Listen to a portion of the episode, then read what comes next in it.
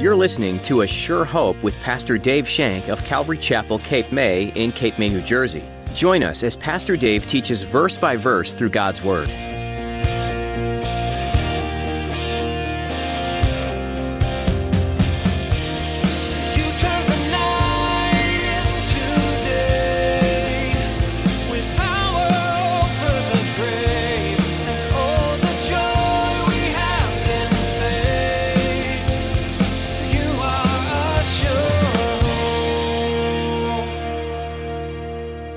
Scriptures today in 1 John, this is exactly what the Holy Spirit is telling us.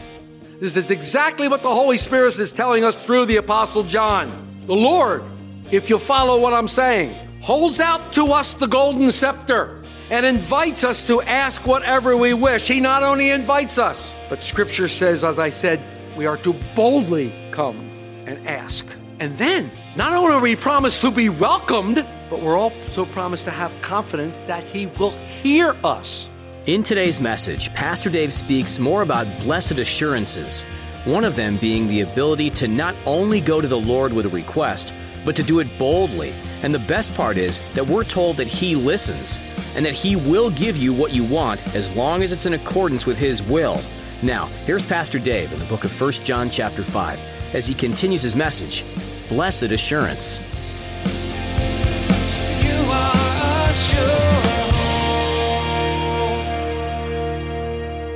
We are continuing ever getting closer to the end of First John, and we have basically three more studies in First John, counting today's.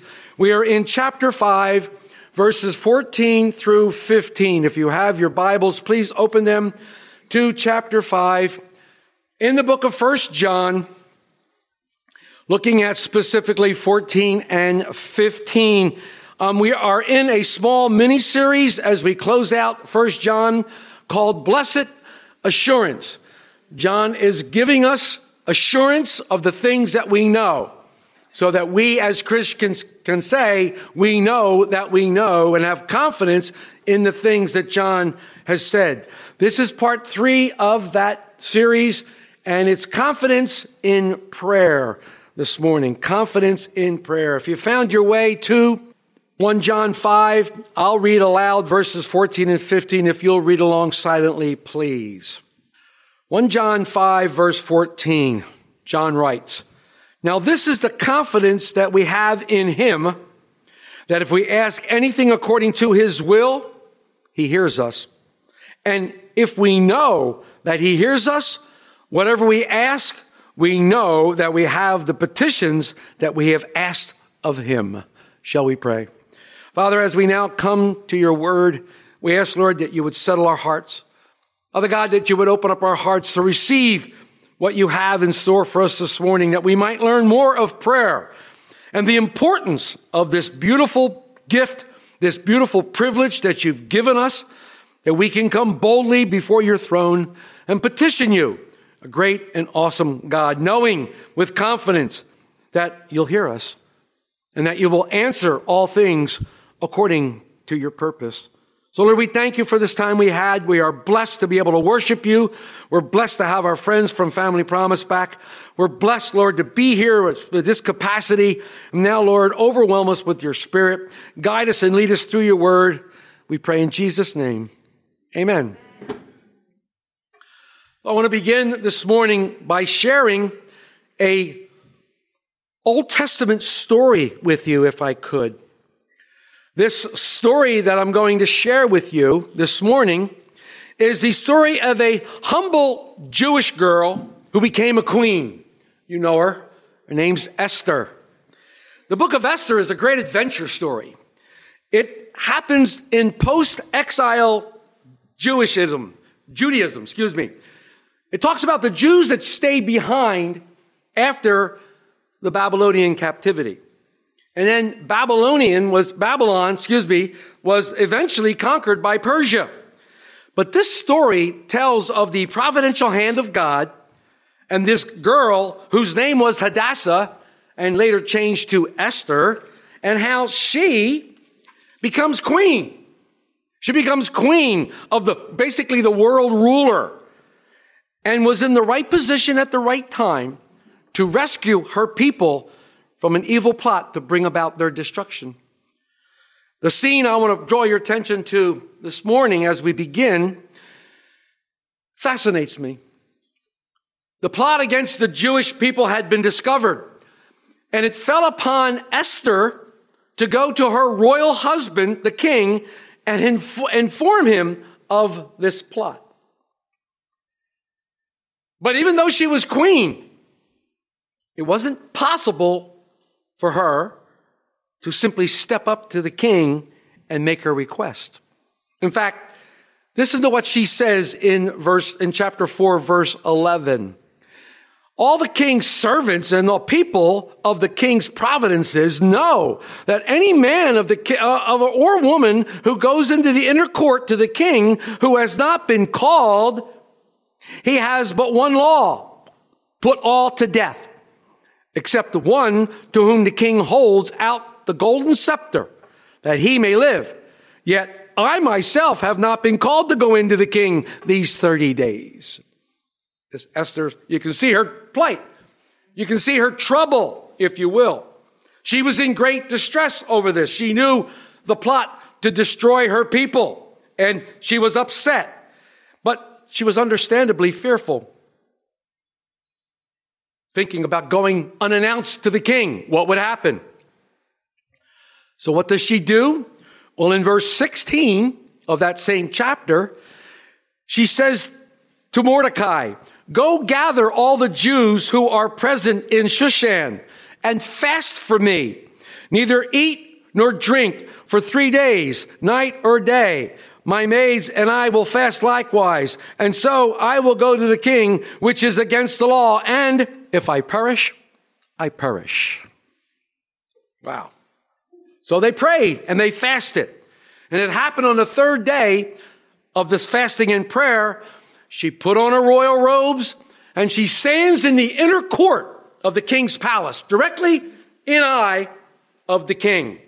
The king sat on his throne and he sees Esther standing there from afar. And in chapter 5, verses 2 and 3, this happens. So it was when the king saw Queen Esther standing in the court that she found favor in his sight. And the king held out to Esther the golden scepter that was in his hand.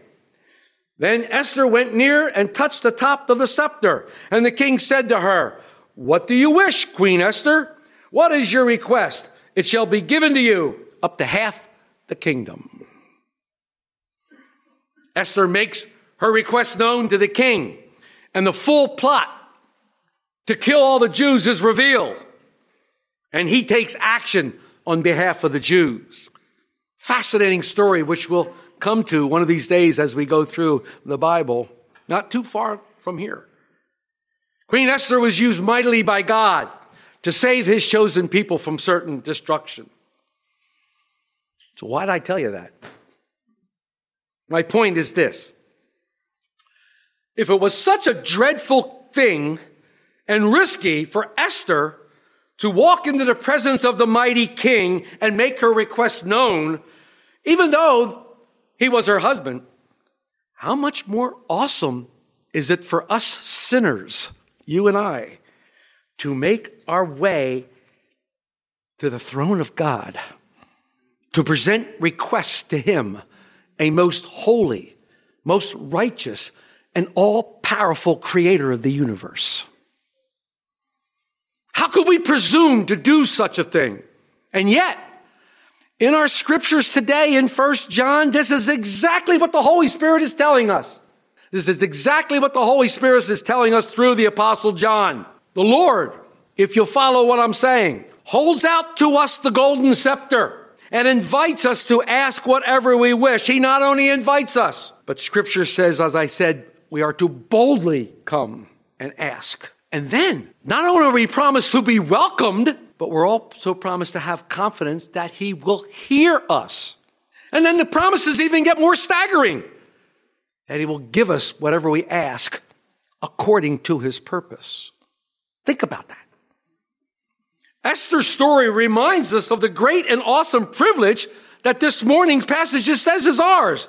The privilege to approach Almighty God in prayer and to call upon Him in confidence. Wow. As I said earlier, as we come to this last section of the epistle of John, he has been reaffirming for us that which we should know, those things which we can be sure, and I've called them blessed assurances, and they can only be found one place in Jesus Christ. They cannot be found anywhere else. John started this whole thing by reminding us of a central fact that is crucial to our belief in Christianity. Jesus is God. Last week, he wanted us to have the assurance of eternal life. And in today's verses, he wants us to have confidence in our prayers. You know, these verses that we're looking at this morning teach us so much about prayer. They remind us that this is the greatest resource available to the Christian. In fact, it's the most powerful resource in all the universe. Because even though we are so pathetically limited in everything we try to do, God Himself is wonderfully unlimited. In fact, Scripture says nothing is impossible for Him. Nothing. Scripture also tells us that He will do exceedingly abundantly all that we could ever think or ask.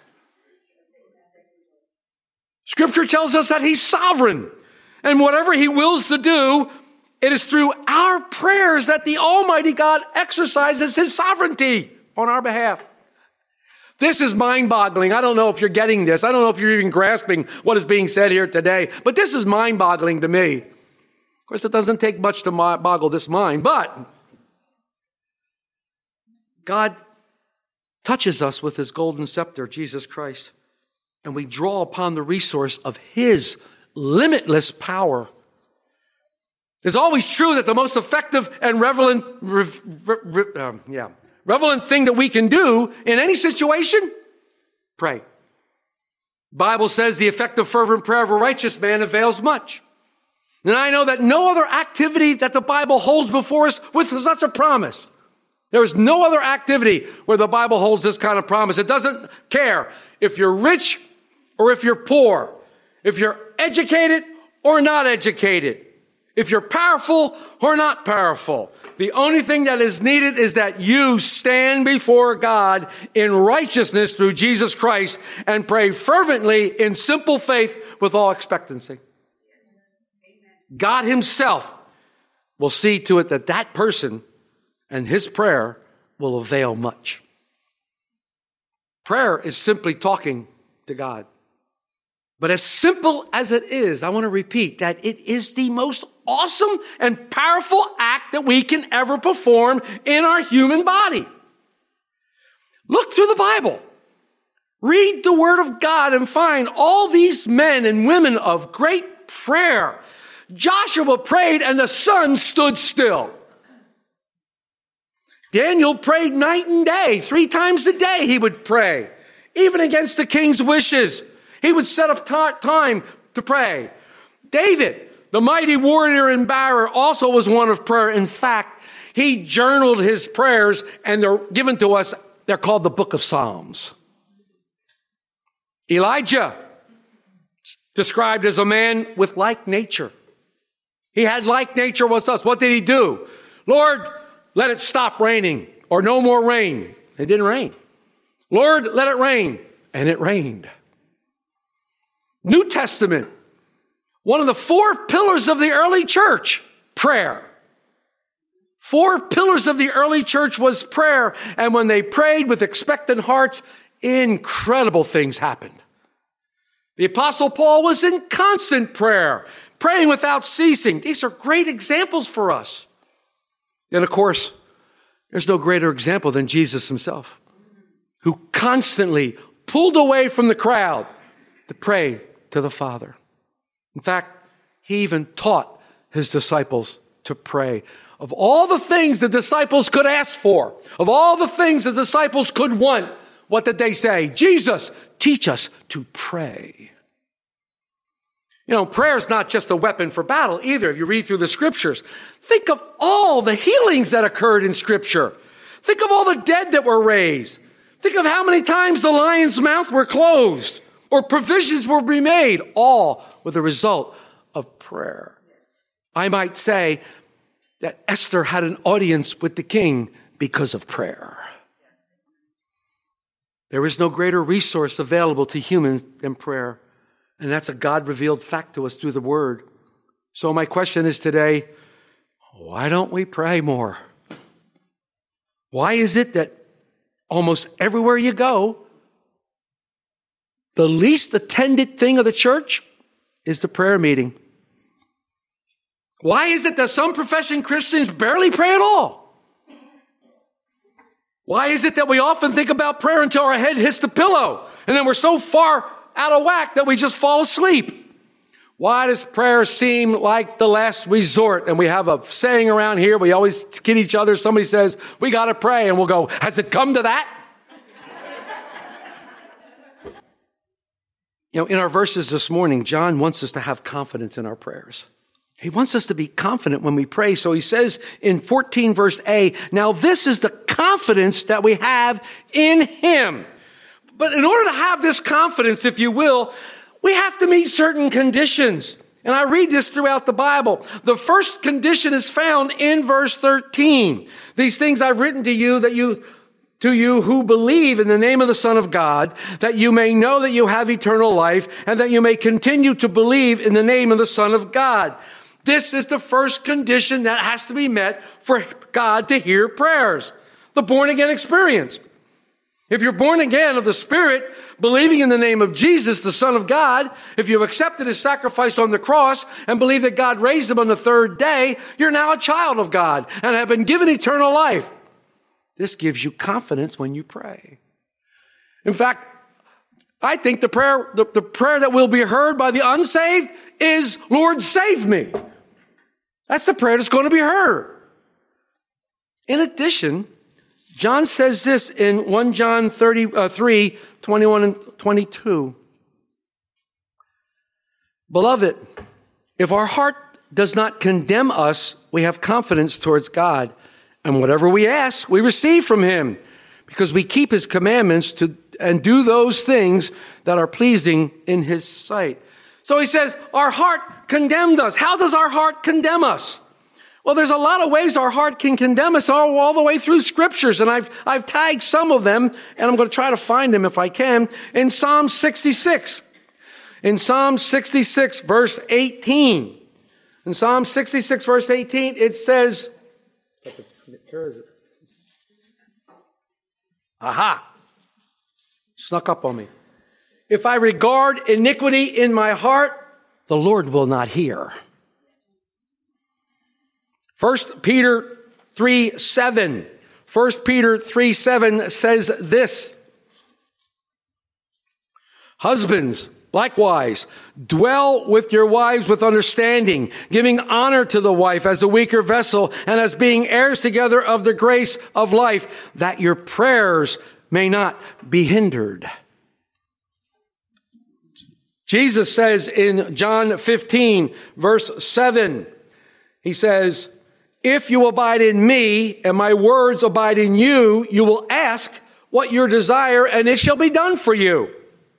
So there's conditions on prayer. There's conditions. Now, I'm not saying we're going to walk around sinless because we're all going to sin and fall short of the glory of God, but we have an advocate with the Father, Jesus Christ the righteous. And in Him, we can come to the Father with all diligence and all confidence because John continues and says, that if we ask anything according to his will, he hears us. And this is the huge condition that he lays on us. When James was talking about prayer, what did he say in James 4?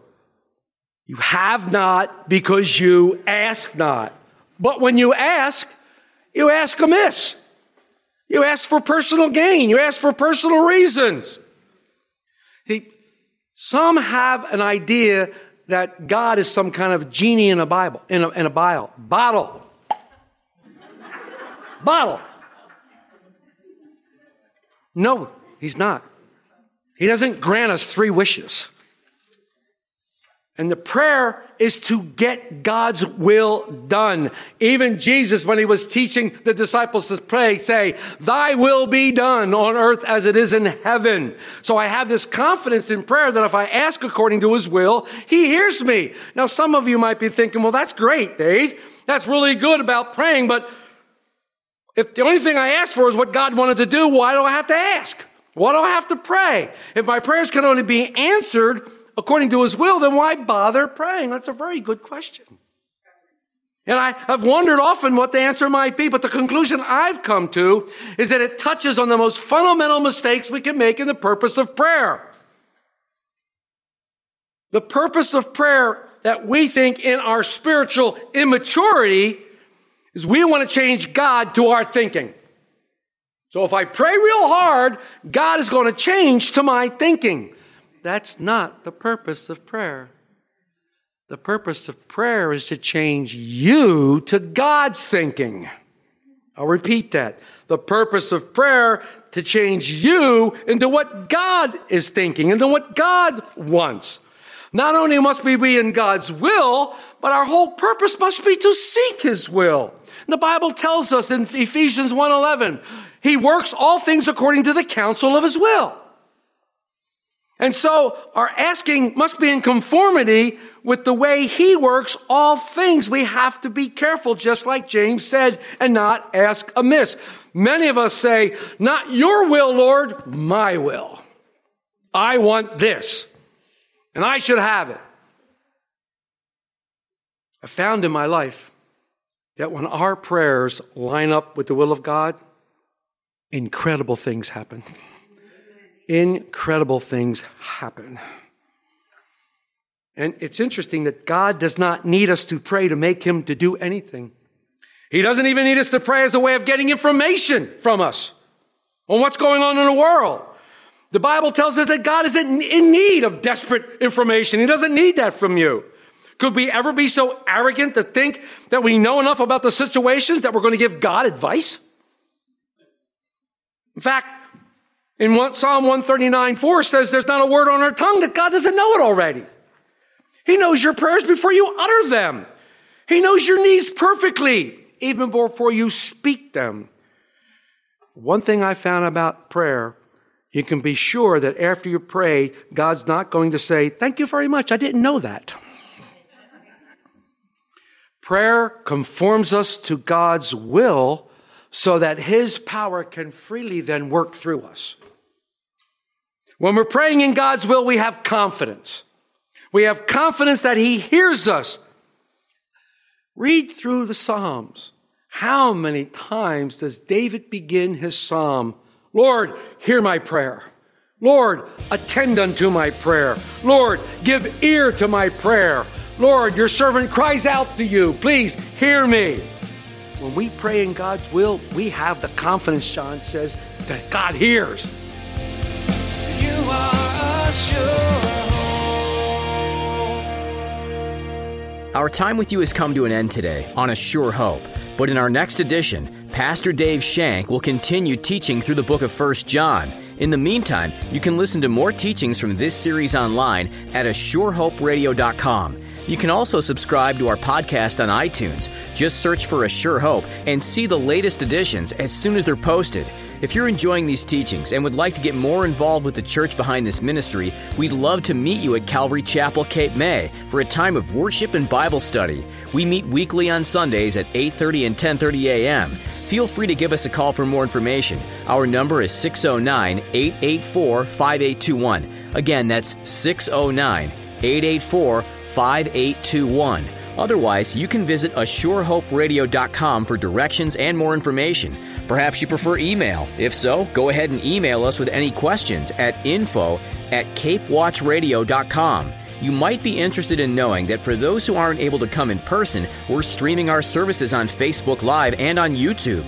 Just look for a link on our website at ASureHopeRadio.com. Thanks for listening to today's message in the book of 1 John. We look forward to the next time as Pastor Dave will share more things that God has put on his heart from this New Testament letter. But until then, we encourage you to read through the Bible on your own and be reminded of God and that He is a sure hope.